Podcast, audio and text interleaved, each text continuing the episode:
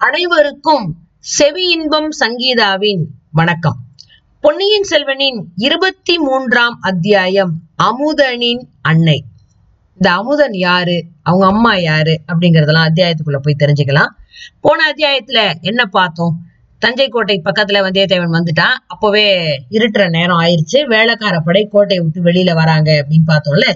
இந்த வேலைக்கார படை கோட்டையை விட்டு வெளியில வரும்போது ஒரே அல்லோல கல்லோல படுத்திக்கிட்டு போறாங்க வெளியில அந்த பெரிய வீதி எல்லாம் ஒருத்தன் என்ன பண்றான்? கடைக்குள்ள பூந்து பக்ஷண கடையில இருக்கிற அதிரசத்தை எல்லாம் எடுத்து எல்லாருக்கும் விநியோகம் பண்ணிட்டு வெறும் கூடைய கடைக்காரன் தலையிலேயே கவுத்துட்டு போறான். இன்னொருத்தன் ஹஹஹஹான்னு எல்லாரும் சிரிக்கிறாங்க. இன்னொருத்தன் எதுக்க ஒரு பாட்டி கொஞ்சம் நிறைய அப்படியே பூவெல்லாம் தூக்கிட்டு வராங்க ஒரு கூடையில. அந்த கூடைய புடுங்கி அந்த பூ எடுத்து அப்படியே விசிறான் எல்லாரு மேலயும். ஏ பூவாரி பொழியுதுடா அப்படின்னு எல்லாம் சிரிச்சுக்கிறாங்க திருப்பி. அதுக்கப்புறம் அப்படியே சிரிச்சு கொம்மால் அடிச்சு ஜனங்களை வம்பளத்துக்கிட்டே போறாங்க. எதுக்கு ஒரு மாட்டு வண்டி வருது? இந்த வண்டியை பிடிச்சு நிறுத்தி வண்டிக்காரனை கீழே இறக்கிட்டு மாட்டை அவுத்து துரத்தி விட்டுறாங்க. இப்படியே சுத்தி சுத்தி பயங்கரமா வம்பளக்குறாங்க. இதெல்லாம் பாக்குற வந்தியத்தேவனுக்கு ஆஹா பழுவேட்டரர் வீரர்கள் மாதிரி இவங்களும் வம்பளக்குறாங்களே. நல்ல வேளை நம்ம அவங்க கண்ணுல மாட்டாம போனோம். மாட்டியிருந்தோம். தேவையில்லாம இங்க இன்னொரு சண்டை வந்திருக்கும். ஆனா ஒரே ஒரு வித்தியாசம் புரியுது. பழுவேட்டர் வீரர்கள் பண்ணும்போது ஜனங்க அதை அவ்வளவா ரசிக்கல. ஆனா வேலைக்கார படைகள் பண்ணும்போது ஜனங்க அவங்களோட சேர்ந்து ரசிச்சு சிரிச்சுக்கிறாங்க இல்ல?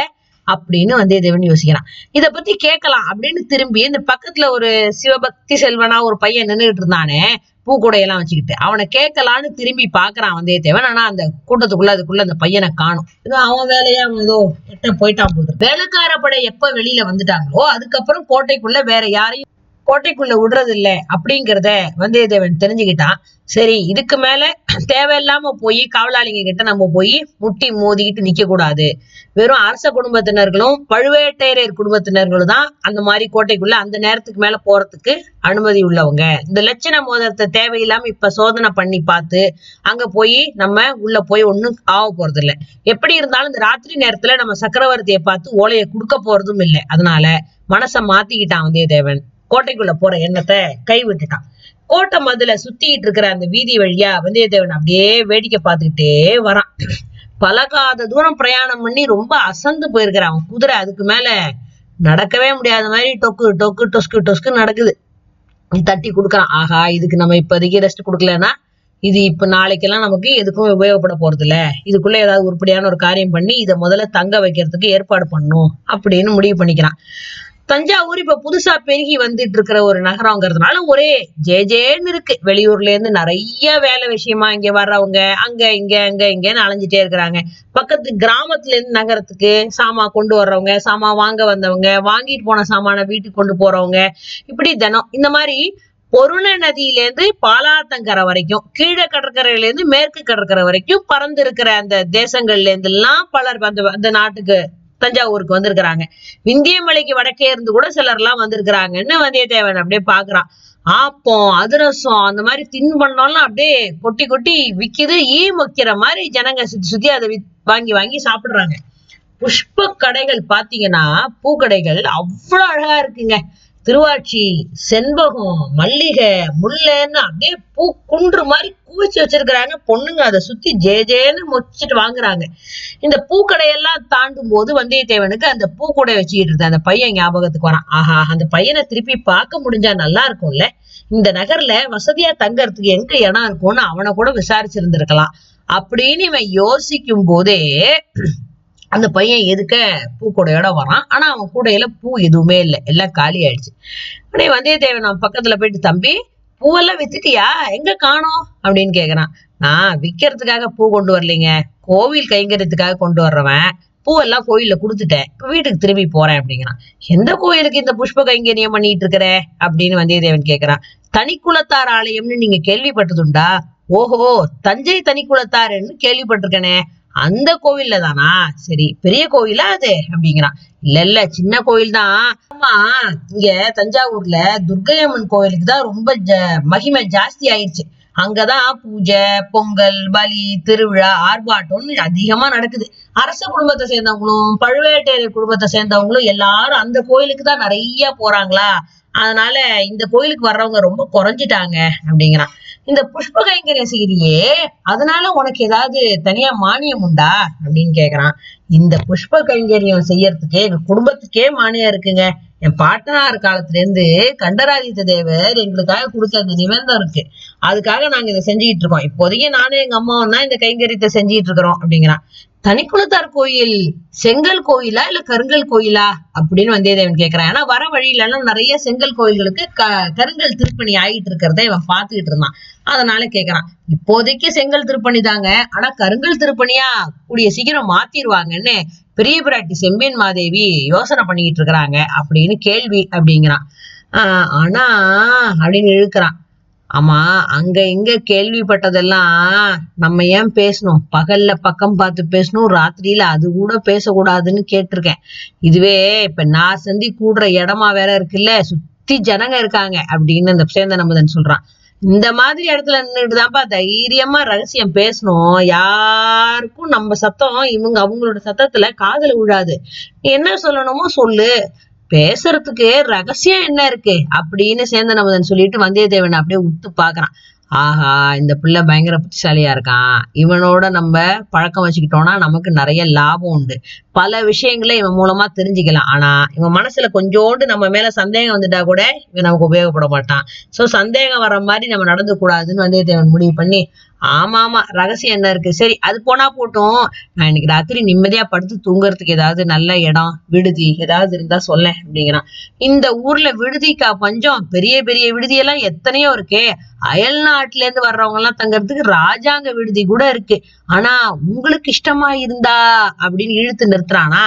தம்பி உன் பேர் என்ன? அப்படின்னு வந்தியத்தேவன் சம்பந்தமே இல்லாம கேக்குறான். அமுதன் சேந்தன் அமுதன். அடாடா இவ்வளவு நல்ல பேருப்பா கேட்கும் போதே என் நாவல் அப்படியே அமுது ஊறுது.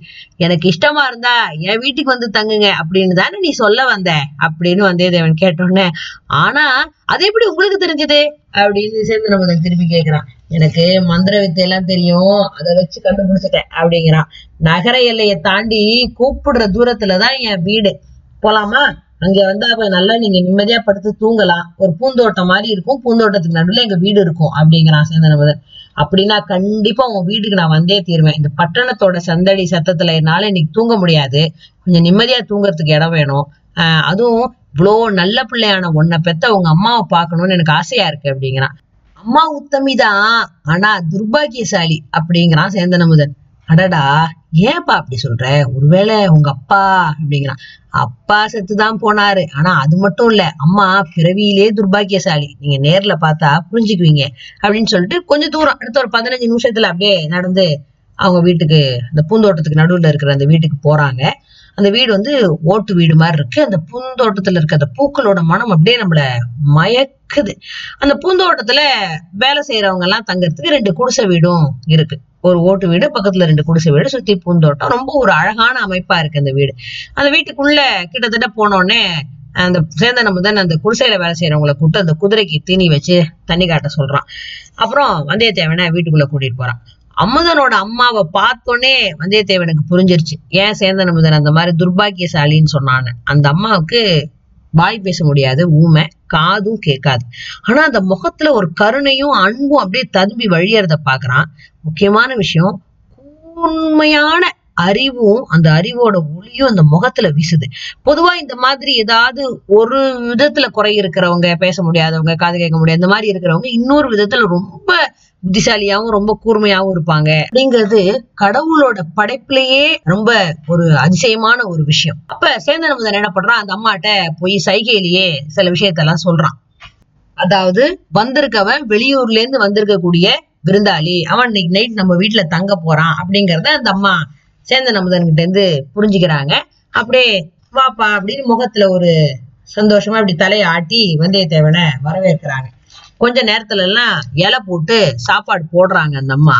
முதல்ல இடியாப்பமும் இனிப்பான பாலும் வருது.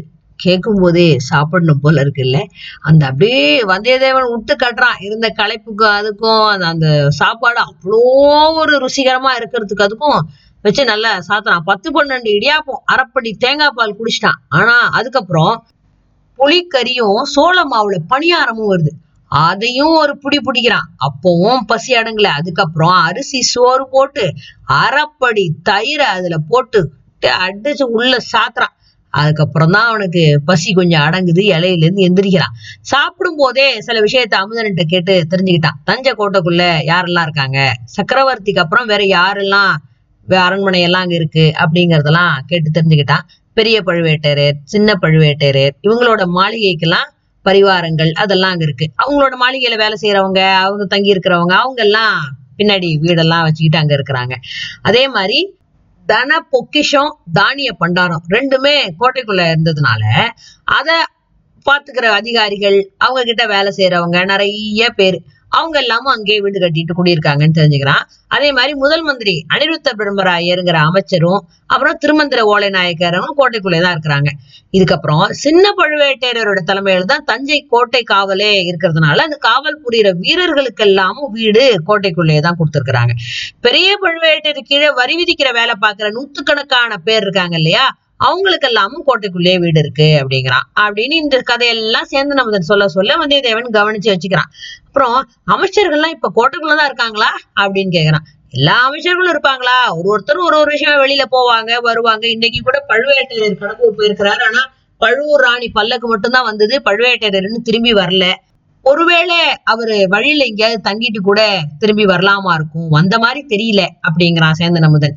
இப்படி எல்லாம் அவங்க எல்லாம் பேசிக்கிட்டு இருக்கும்போது தம்பி இளவரசர் மதுராந்தக தேவரும் கோட்டைக்குள்ளதான் இருக்காரா? அப்படின்னு கேக்குறான் வந்தியத்தேவன். ஆமா பழுவேட்டரையர் அரண்மனைக்கு பக்கத்துலதான் மதுராந்தக தேவரோட மாளிகை. சின்ன பழுவேட்டரையரோட பொண்ணை கல்யாணம் பண்ணிக்கிற மருமகன்ல அவரு அப்படிங்கிறான். ஓ அதுவும் அப்படியா? எனக்கு தெரியாதே அப்படிங்கிறான் வந்தியத்தேவன். நிறைய பேருக்கு தெரியாது. கல்யாணத்தை ரொம்ப ப- ஆடம்பரமா நடத்தவே இல்லையா? சக்கரவர்த்தி கொஞ்சம் உடம்பு சரியில்லாம இருக்கிறாருல அதனால வெளியில எல்லாருக்கும் சொல்லி ரொம்ப பெருசா இந்த கல்யாணத்தை பண்ணல. அவரு கோட்டைக்குள்ளதான் இருக்கணும். சாதாரணமா அவர் எங்கேயும் வெளியில வர்றதில்ல. சிவபக்தியில வேற ஈடுபட்டு எப்ப பார்த்தாலும் யோகம் தியானம்னு செஞ்சுக்கிட்டு இருக்காருன்னு கேள்வி. ஆனா இத்தனை நாளைக்கு அப்புறம் இப்ப கல்யாணம் பண்ணிருக்காருன்னு சொல்றியே? அப்படிங்கிற அமுதன். ஆமா அது ஒண்ணுதான் கொஞ்சம் வேப்பான விஷயமா இருக்கு.